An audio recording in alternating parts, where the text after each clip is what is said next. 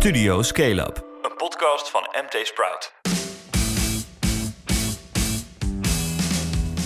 Dit is Studio Scale-up, de wekelijkse podcast van MT Sprout over startups, scale-ups en de incidentele fuck-ups. Mijn naam is Philip Butos en tegenover mij staat co-host Jelmer Luimstra. Zo is het maar net. Hoi Flip. Ah, zo, we houden het lekker droog hier in onze lekker warme podcast. Ja, fijn dat het een keertje droog is, want het is de afgelopen dagen natuurlijk niet altijd Oh. best weer geweest. Ben je nog nat geregend eh, op pad voor MT Sprout? Nou, ik heb heel saai eh, alleen maar interviewtjes via de telefoon gedaan eh, deze week. Onder andere corona. misschien nog wel grappig om te melden Northern Wonder. Dat is een bedrijf dat koffie maakt zonder koffiebonen. Het schijnt dat heel veel eh, koffieproducenten aan ontbossing doen.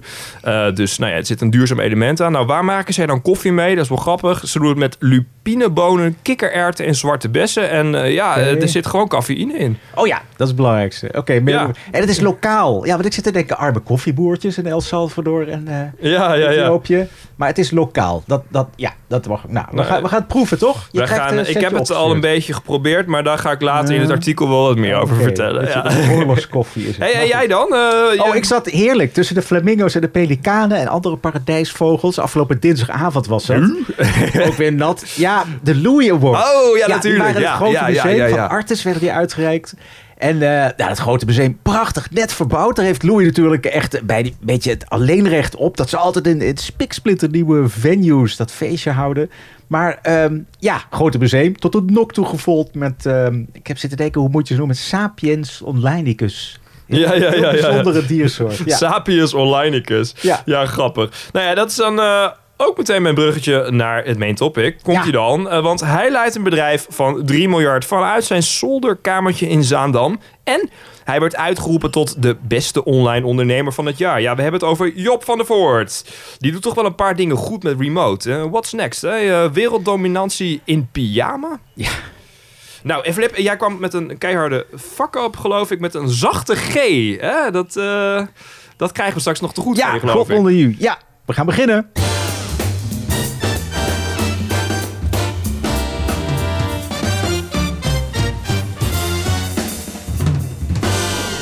Maar eerst even korter dan ever de laatste buzz rond startups en scale-ups. Adriaan Mol die prijst zijn betaaldienst Molly uit met kredieten. Onder de naam Molly Capital verstrekt dat voortaan korte leningen tot 2,5 ton aan MKB-ondernemers.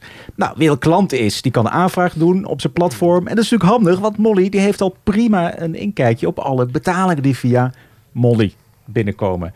Molly die zet 5 tot 10 procent bovenop de leensom. Dat is best pittig. Het kapitaal dat komt van partner Uland. Alright. Nou, mooi bezig dus. En dan hebben we de, de CES, hè, de Consumer Electronics Show. Het is net eh, bekend geworden woensdag dat Nederland daar in eh, januari 70 bedrijven naartoe stuurt. Eh, het gaat dan voor de eerste keer om wel 30 scale-ups. Dat zou dan een, record zijn. En 40 start-ups. Eh, wat nou een start-up of scale-up is, dat hangt een beetje af van je definitie natuurlijk. Maar het barst wel van de bekende namen. Nou, even een paar die ik opnoem. Dat is bijvoorbeeld chipmaker Naui, eh, hardwarebedrijf Homey, Steambox hè, van de zelfverwarmende lunchbox, Trunkers, eh, bezorgdienst is dat, eh, Greener Power Solutions, hè, dat is een mobiele batterijverhuurder, ook voor festivals. Nou ja, goed, kijk zelf maar even in de show notes, dan eh, kun je precies zien eh, wie er allemaal komen. Het belooft weer wat moois te worden. Opnieuw een goede beursdag. eh, dinsdag, afgelopen dinsdag, voor Just Eat Takeaway. De maaltijdbezorger van Jitse Groen. Die verwacht dit tweede half jaar een positieve adjusted EBITDA. In de eerste zes maanden was het nog min 134 miljoen. Vergelijkbare cijfer, ja, adjusted EBITDA, dat is eh, zeg maar eh, de winst zonder alle kosten zo'n beetje. Maar hij maakt nu een hogere omzet met Just Takeaway. Er zijn kostenbesparingen die echt goed doorwerken. En er is een personeelstop. Dus daardoor zou in deze periode, deze zes maanden, eh, de boel eh, positief eindigen. Nou, beleggers waren wel blij met het bericht. Sinds dinsdag kwam er toch weer ruim 14% bij de koers. Nou, dat is toch wel mooi, want ik had het idee dat na corona dit soort bedrijven het wel een beetje moeilijk deden. Dus dat is dan toch wel weer aardig nieuws. Eh, eh, ja, mensen, toch? disclaimer. Ja, de trouwluisteraars weten het. Ik heb eh, op de Guido een paar stukjes takeaway staan. Maar het, is, het komt nog niet in de buurt van, weet je, het is min 80% nog steeds. Dus die, ja, ja, ja. Nee, die hoos is- het bericht blijft jij, eh, over. Flip? Ja, ik, ja, die- ja, ik kan die koers niet 80% omhoog praten. Nee, nee, Oké, precies. 14%. We, te- we, we houden ze nog even vast. Ja, ja. Oh ja, we doen nog een snelle geldronde, toch? Zeker, ja. ja. We hebben eh, Genext. Dat is een eh, bedrijf dat marketing software levert aan eh, ja, giganten zoals Dell en Cisco. Dat bedrijf dat haalt 4,5 miljoen op. Waar komt dat dan vandaan? Bij Holland Capital en ook bij het Graduate Entrepreneur Fonds. Dat is het fonds van Delftse en Rotterdamse alumni aan de universiteiten daar. Superleuk. Hydroloop, die gaat trouwens ook naar de 6. Dat is de waterzuiveraar van Arthur Valkiezer en Sabine Struiver. Die heeft ook weer vers geld aangetrokken. 2 miljoen dit keer van regionale investeerder NOM. Het geld is nodig om productielocaties in andere landen op te zetten. En dan hebben we tot slot eh, industriereus ABB. Dat bedrijf dat neemt een belang van 10% in het concern Semodics. Die zou je nog kunnen kennen als eh, het bedrijf eh, Semiotic Labs. Zij ontwikkelen sensoren die voorspellen wanneer elektromotoren kapot gaan. Ja, die Dus, stond in de eh, finale start van het jaar 2017, geloof ik. Een Dus het lange is nog geen concern. Ze hebben, ze hebben wel een hoop... Ja, ze zijn, ik geloof 60 man of zo. Ja, ze zijn de labfase misschien een beetje ontgroeid en krijgen Ja. nu echt het grote geld. Ja. Zo hoort het, hè? Ja, nee, heel goed gedaan. Zo, en dan nu door naar het main topic. bijzonder spannend voor mij, want eh, zoals misschien sommigen van jullie weten, mijn bedrijf is remote, geen kantoor. Eh, dus eh, ik zit de hele dag op mijn zolderkamertje. Het is, is waar. Die moderne ondernemer die zit gewoon de hele dag op zijn zolderkamertje in zijn pyjama. En dat, dat, dat is precies mijn leven, ook vandaag nog. Je hoorde thuiswerkkoning Job van der Voort van Remote, die zojuist de Louis Award had gekregen als beste online ondernemer van Nederland. De laatste Louis Award aller tijden overigens, want online ondernemers hebben dat extra zetje niet meer nodig, vonden bedenkers van de prijs Hubert Dijtmers en Helene Dura van Oort. Je mag wel zeggen dat ze eruit gaan met een knal. Want Van der Voort die begon in 2019 met Remote. En vorig jaar werd het bedrijf een unicorn. Inmiddels werken er zelfs wereldwijd duizend mensen bij Remote. Nou Flip, jij was erbij. Ja. Eh, ik vraag me af, hoe was de sfeer op de awards? Was het melancholisch? Of kon het de mensen eigenlijk stiekem niet zo heel veel schelen dat het de laatste Louis was? Kan ook. Nou ja, het was een onvermiddeld, onvermiddeld feestelijk. Het is wel gaaf. Altijd gewoon de hoe is hoe van de online wereld. Dat is ook de hele wereld inmiddels, die staat bij elkaar. Het was Ja. een beetje terugblikken natuurlijk. Ze zijn in 2010 begonnen met die prijs. Toen had, eh, hadden internetondernemers nog een, een podium nodig. Eh, ze konden andere jonge ondernemers inspireren door, ja, door ook door samen te komen met, met de jongere garde. was toen het idee van Helene Hubert. Dus het was terugblikken. In 2010 denk je, nou, niet zo heel lang geleden. Nou ja, in 2010 eh, kreeg ik mijn eerste iPhone 3G met, met apps van derde. De eerste bruikbare iPhone. Eh, jij was nog dag en nacht eh, dronken en stoned, neem ik aan. en bijvoorbeeld Coolblue was nog niet één merk, niet één warenhuis, maar was MP3-man. Eh Patrick Kersenmakers, die ook in het, in het bestuur heel lang heeft gezeten van de, van de Louis Awards. Die, had, heeft, ja, die is bekend van Fonk. Maar Fonk was toen ook eh, pedaalemmerzakken.nl en nog eh, honderd andere kleine webshopjes. Nou ja, dus we zijn ouder geworden, we zijn allemaal knapper geworden. Maar vooral, daar ging het om van, wat is nou veranderd in al die tijd? Waarom is die prijs ook helemaal niet meer nodig? Die inspiratie heeft niemand meer nodig, want die is er al volop. Nou, de business is gewoon sneller geworden. Online is ingeburgerd, het is standaard. Alles gaat veel makkelijker als je nu een bedrijf opricht. En dat zei Pieter Zwart ook. Hij zei, ik voel me op, op zijn Rotterdams echt een oude lul... als ik zie hoe rammend hard die jonge ondernemers nu gaan. Dus ik Ja, zou zeggen, mission ja. accomplished. En eh, Ja. Kun je ook iets zeggen over hoe belangrijk deze prijs nou precies is geweest? Er zijn zo heel veel ondernemerswedstrijden deze dagen. Ja. Wat maakt die Louis Award dan precies anders dan de andere? Nou, dat, wordt, dat wordt zelf eens een beetje veren in elkaars reetje steken. Hè. Dat is zeker terecht. Als je ziet wie hem gewonnen heeft. Pieter Zwart, Rogier Thebissen van Young Capital, Adriaan Mol. Nou ja, kanjers. Eh, Het begon met eh, miljoenen bedrijven. Het is nu miljarden bedrijven. Job van der Voort, die hem dit jaar heeft gewonnen. Ja, is ook een heel bijzonder verhaal. En het gaat natuurlijk ook om de ondernemers. Dus ehm, Mhm. het is, eh, ja, het- is niet alleen dat die bedrijven heel veel geld verdienen. Maar die prijs, dat is op zich leuk. Zijn er meer van. Maar wat het bijzonder maakt, is de community erachter. Dus door in ieder geval elk jaar samen te komen. Ook door het jaar heen is er, eh, is er Louis Dinner, Louis Travel. Dus dat is een, een ja, echt een, een event waar 250 mensen invite-only komen. En dat is Ja. ook ja, de mensen die ertoe doen. En die niet per se omdat ze veel geld verdienen. Maar omdat ze gewoon hele ervaren ondernemers, investeerders zijn. En die community, dat is echt wat, wat Louis bijzonder maakte. En ze hopen dat die community elkaar blijft opzoeken, dat dat doorrolt. Nou ja, en ik heb bij de prijswinnaars zelf eh, dinsdagavond rondgevraagd van... Goh, wat heb je eraan gehad? Ja. Ja, nou, leuke reacties. Heel gaaf. Het doet je wel wat. Het raakt je. Ook zeker als je op dat podium staat, werd meermalen gezegd. Voor al die mensen die je eigenlijk zelf vroeger bewonderde. Als je dacht van, wauw, als ik daar eens kom. Waar, ja, zeg maar Pieter Zwart is bijvoorbeeld. Ja. Eh, en dan sta je daar en dan besef je van, wauw, ik heb gewoon mijn helden. Ik treed in, in hun voetsporen. Oké, Ja, oké. best mooi. Nou, en degene die deze keer in de voetsporen van andere helden treedt, dat is dus Job van der Voort. Ik vraag me ook even af, is het een terechte winnaar? En, en tegen wie nam hij het eigenlijk op? Was daar nog Ja, iets over nou, te voor de hoofdcategorie eh, word je gewoon gevraagd. en als je geen zin hebt, dan kom je gewoon niet. Dus Nee. het zou interessant zijn om, om te weten wie in het verleden allemaal gevraagd is. En zei van, nou, ik, ik heb al genoeg veren in mijn reet. Of, zeggen? Dat is niet bekend. nee, je had Nee. wel de Talent Award. Dan moest je wel pitchen, soms op het podium. Meestal achter gesloten deuren voor een jury. Maar ehm, nu is het gewoon, ja, Job is aangewezen, gevraagd. Eh, hij vond het goed blijkbaar, want hij stond op het podium. Hij kreeg die, die enorme, zware, loeizware tegel.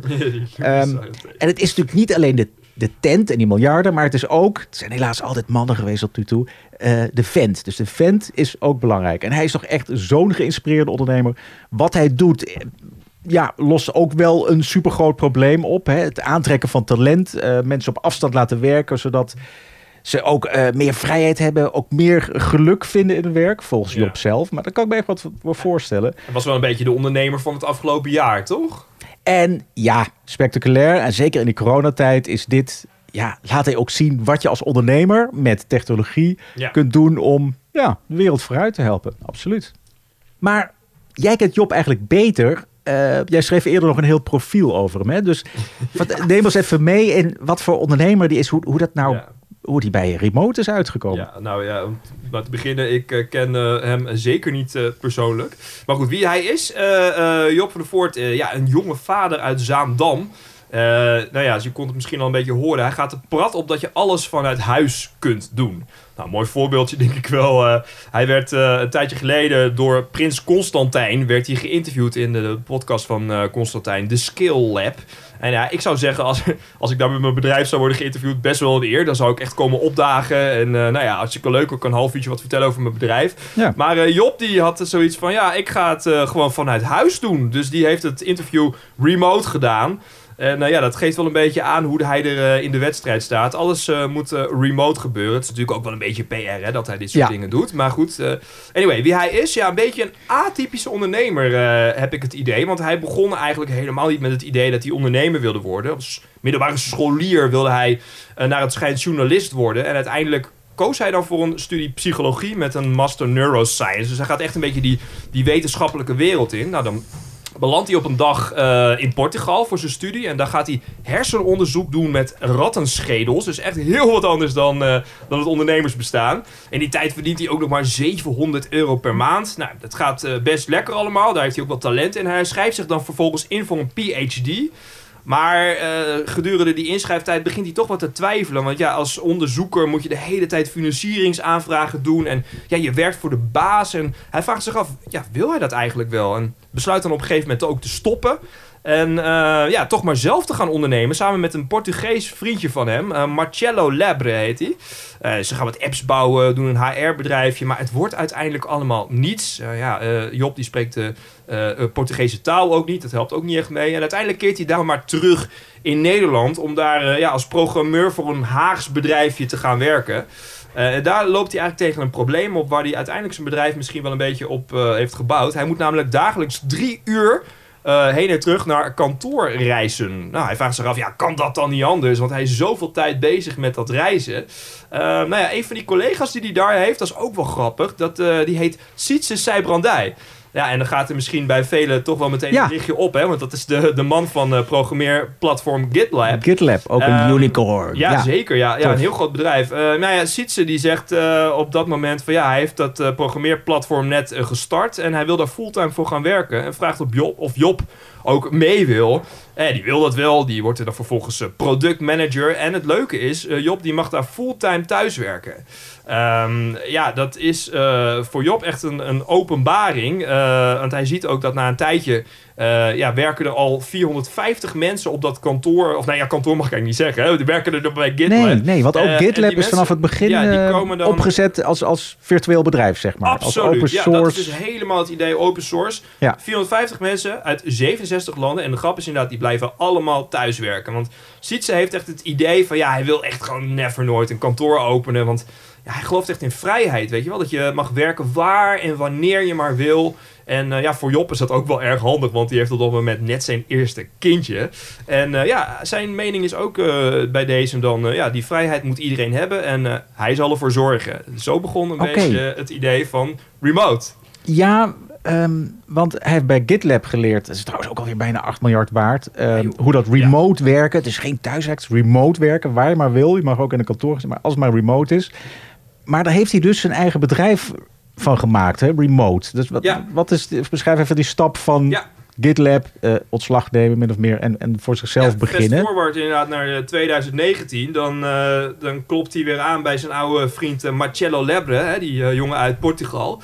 En eh, ze besluiten met eh, Remote eh, dan zelf een bedrijf op te richten waarbij zij andere concerns, andere bedrijven helpen om mensen op afstand aan te nemen. Want dat is soms nog best wel moeilijk blijkbaar. Want ieder land heeft natuurlijk andere sociale wetgeving. Als het dan gaat om bijvoorbeeld eh, salarissen en eh, bonussen, dat soort dingen.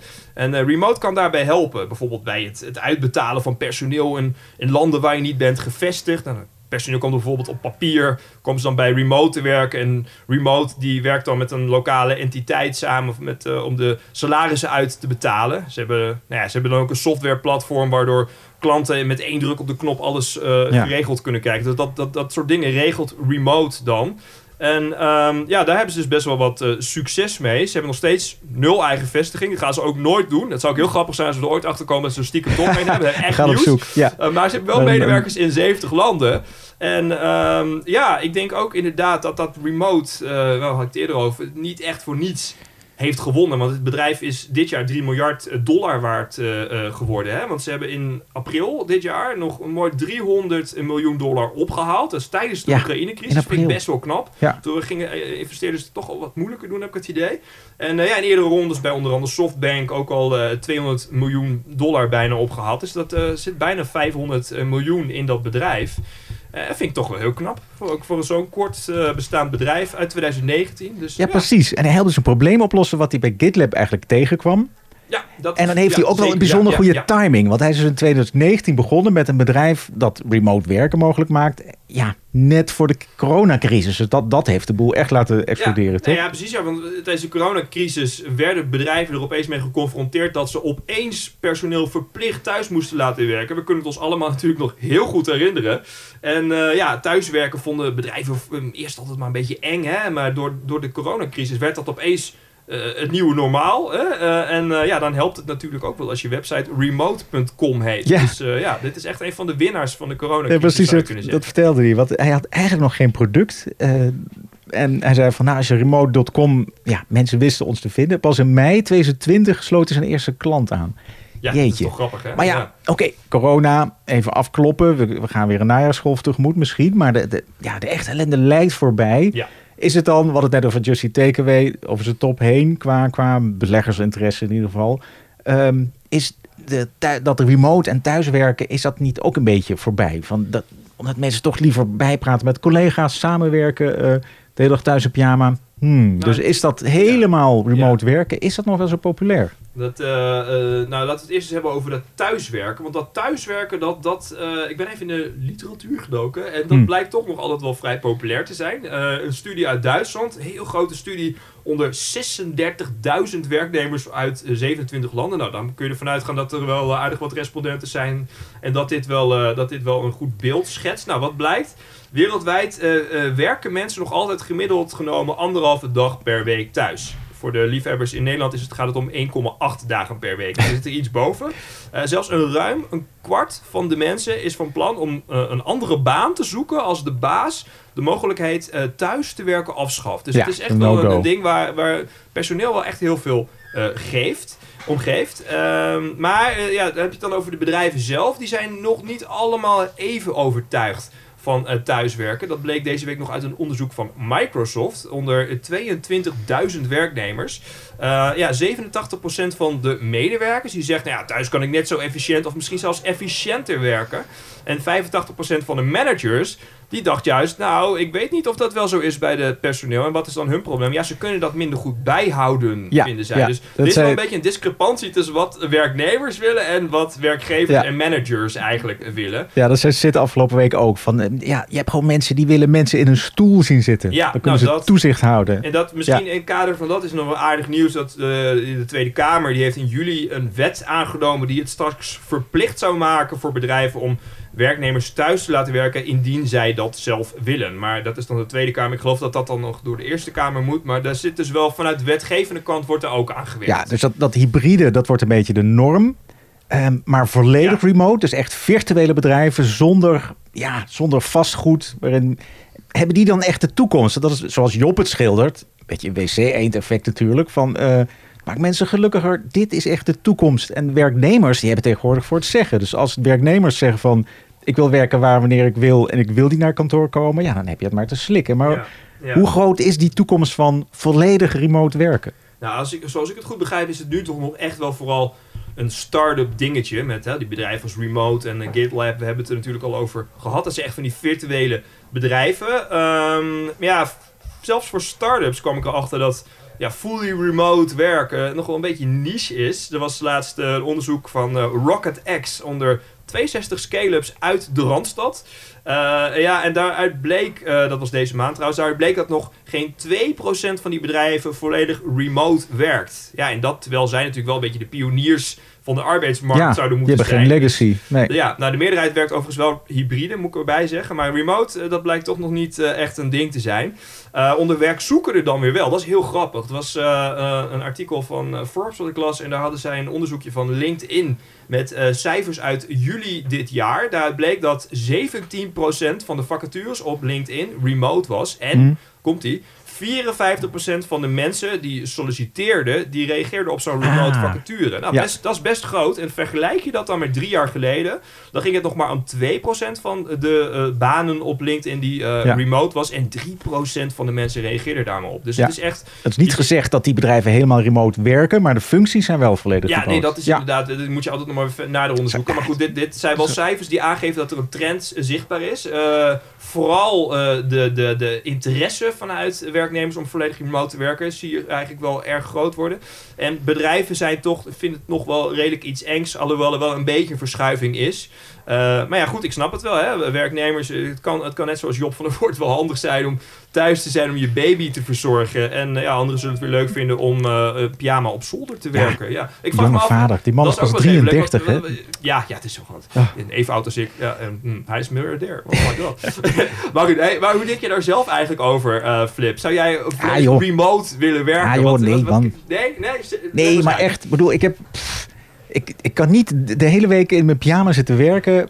Ehm, weet je, en ik heb ook de, het, het sparren nodig met, eh, met mensen met wie ik kan praten over iets anders dan de Kardashians en, en toxic relaties. Sorry, Fanny Merel. Oh, ja, ja, ja, ja. Dus nee, ik kom graag. eh, maar is ook maar twee, drie dagen per week. Ja, ik zit eigenlijk op het gemiddelde. Dat ik Ja. op een fietsje stap en hier naartoe kom en eh, naar andere opdrachtgevers. Ja. Nee, ik heb dat zelf ook inderdaad. Ik, ik- als ik thuis werk, dan zit dan, ik, ik herken dat van eh, Job wel, dat ik de hele dag in mijn pyjama zit te werken. Er zijn redelijk wat interviews eh, met eh start-up lui geweest die ik in pyjama heb gedaan. Dat is ook wel een mooi ik. Ja. Ja, kijk, dat is, dat is leuk, maar je voelt je ook wel een beetje sloom, weet je wel. Dus, maar goed, er is, eh, ik denk het is leuk voor liefhebbers. Er is duidelijk vraag naar, maar eh, ja, wij houden het dan maar op hybride werken. Ja, zoals hybride. de meeste mensen, de mainstream, hè? Ja, maar pas op. ehm, dat is wat Sid Seibrandij eh, zei. Hybride is het slechtste van twee werelden. Dus Ja, hybride leg eens uit. wordt- wat, dat zoiets hoorde wordt fully remote of wordt volledig on-premise. Maar ehm, Wat, wat zou zo slecht zijn aan nou ja, dat is. die, die nou, de kern van de zaak is toch die vergadering. Die heb je altijd wel gehad. Waar de helft van de mensen zit bij je aan tafel. En de andere helft via je scherm. Nou, dat werkt gewoon niet. En dan moet je voor alle werkvormen moet je verschillende systemen, verschillende afspraken maken. Hmm. Dus hij zegt, kies gewoon. Ik bedoel, hij is ook je beste vriend. en Job waarschijnlijk ook als je gewoon volledig on-premise gaat werken. Maar je doet het een of het ander. En hybride, dat, daar komen alleen maar Ja. brokken van. Ja, Of, of je, je stelt natuurlijk gewoon in dat iedereen op dinsdag en donderdag op kantoor komt. Zoals Ja, we precies. een beetje eh, hebben gedaan. Dat kan ook. Misschien dat. Dus Dat- volledig remote, de ene Ja. helft van de week. En, nou, Nee, eh, Zoek er het maar zijn lekker uit, mensen. naar, eh, naar Ja. Rome in ieder geval. Maar, vaste prik. We hebben nog steeds eh, de rubriek vakken Ja, we moeten. En opschieten. Jij hebt er Ah. deze week... Heb jij er eentje ja, uitgekozen? we gaan over de... Maurice, snel, die jingle.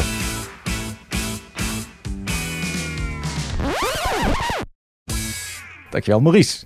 Nee, ik heb er één. Nou, die is misschien vanuit bedrijfseconomisch oogpunt eh, een supergoeie zet. Maar het is gewoon een kaasstreek. Heineken die sluit dus de brandbrouwerij in Wielree. Dat is een Limburgs dorp. Die heeft, al sinds 1340 een brouwerij. De familie Brand stapte er in 1871 in. Dat hele dorp draait om die brouwerij. En dan word ik misschien oud, want ik zag, het is al in 1989 dat Brand gewoon gekocht is door Heineken. Dus hè, vanaf die tijd kijk je al met enige argwaan naar de receptuur. En eh, hè, die Hollanders moeten toch een poot thuis houden. Maar goed, oké, ik ben er ook geweest. Ook heel lang geleden als jonge journalist. Het is echt feest. Die brouwerij die ligt pal naast de kerk. Meneer Pastoor heeft ooit een muurtje moeten laten bouwen tussen Kerkplein en de brouwerij. Omdat de mensen van de brouwerij en de mannen van het dorp, die sneakten dan tijdens de mis... eh, Echt? ja, ja, ja. Naar de brouwerij. Dus dat werd echt, nou, hup, een, een, een, eh, muur ertussen. Met, er is zoveel historie ligt daar. En dat, die zou je echt moeten Ja. koesteren. Maar heeft hij niet een eh, goede reden? Ja, dus, ja, bedrijfseconomisch. Nou, het, ze gooit vooral op duurzaamheid. Ze willen CO2-neutraal brouwen. Bravo, moet ook. En zeggen op de schaal waarop brand daar zit... en de mogelijkheden daar om uit te breiden en de boel aan te passen... daar kunnen we niet uit de voeten. Dus er komt straks wel een microbrouwerij. Ze, doen wat, ze blijven speciale bieren brouwen. En eh, nou, het wordt meer een pretpark dan een serieuze brouwerij. Want van de 52 banen gaan er 48 verloren. Althans, het werk wordt verplaatst. Mensen mogen naar de brouwerij in Zoeterwoude. Maar het, niet meer in Limburg. Dus dat, dat, Zeer naar. En natuurlijk Ja. ook voor eh, chauvinisten zoals jij eh, lastig. Maar ik zou zeggen, ja. die kunnen ook overschakelen op ander bier. ja, ik ben ook eh, maar import. Maar ja, ja. Maar nou, leg, leg eens uit. nou, dat- dat- eh, Ja, dus dat, het is meer dan, dan chauvinisme. Het was een eye-opener. Ja, uitgerekend Jan-Paul Rutte, dat is de baas van Gulpener. Dat is wel nog echt een familiebedrijf. Die was zo dapper, ja, of opportunistisch, hoe je het maar bekijkt... eh, om een opiniestuk te schrijven in de Limburger, plaatselijke krant. En die maakt echt gehakt van de sluiting. Die zegt van, ja, hallo, in 2030 brouwen wij ook fossielvrij... midden in ons dorp, dus het kan gewoon wel. Dus hij gelooft niks van het, van het duurzaamheidsargument. Hij zegt van, ja, het gaat die grote groene brouwer gewoon om de efficiëntie. Ze willen meer winst maken voor de aandeelhouders. Wat niet verboden is, maar is dat belangrijker dan Hmm. maatschappelijk verantwoord ondernemen? Dan de rol die je als werkgever in die prachtige omgeving hebt, die rol serieus nemen, koesteren en erin blijven investeren. Want het is niet alleen werkgelegenheid, het is ook traditie. Het is gewoon de hele cultuur, dat hele, ja, dat hele dorp valt om, wielree. Maar denk erom dat die mensen ook daar kunnen blijven. Ja, ze kunnen bl- blijven werken bij Heineken als ze willen. Moeten naar Soeterwoude. Nee, je hebt daar gewoon lokale industrie, lokale activiteit. Dat hoort bij die omgeving. Mensen willen daar blijven wonen en werken. ja. Nou ja, hè, dus als Nou ja. Brand daar sinds 1871 brouwt... dan mag de Heineken best wel iets creatiever zijn met duurzame oplossingen. Afijn, mijn voornemen, ik drink in ieder geval geen brand meer. En ik wens ook geen reclames met wuivend Limburgs graan en andere folklore te zien. Maar dit is gewoon niet meer Limburgs en... misschien moet er een petitie Ik komen of ben zo. het wel met je eens, inderdaad. Eh, Laat de industrie gewoon in de lokale gemeenschappen zitten. Hè? Ja. Maar eh, Ja, is- even, kun ja. je nog even vertellen aan de lezers wat jouw rol is, eh, wat jouw band is met, met Limburg? Ik weet, of luisteraars natuurlijk. ik weet Totaal niet, nee, niet relevant. Nee, ik ben er opgegroeid, maar niet geboren. Dus ik ben maar een import limbo. Ik kan ook helemaal geen plat, alleen voor de, voor de grap. Ik kan geen dialect spreken. Mijn vader zat niet in de raad van elf. Maar ehm, ik, ja, god, maar je moet ergens een grens trekken. En dit, Ja. dit raakt de Limburgers wel, denk ik. Ja, Maar goed, eh, we schakelen over op Gulpener, Alfa, maakt niet uit. Ja. Of iets Belgisch. Dit was Studio Scale-up, aflevering 60. We hopen dat het je bevalt. Vergeet je dus niet te abonneren op Spotify of je favoriete podcast-app. Voor feedback of schaamteloze zelfpromotie, philip.mtsprout.nl. Jelmer, bedankt dat je weer tegenover me stond. Ehm, heb je nog famous last words?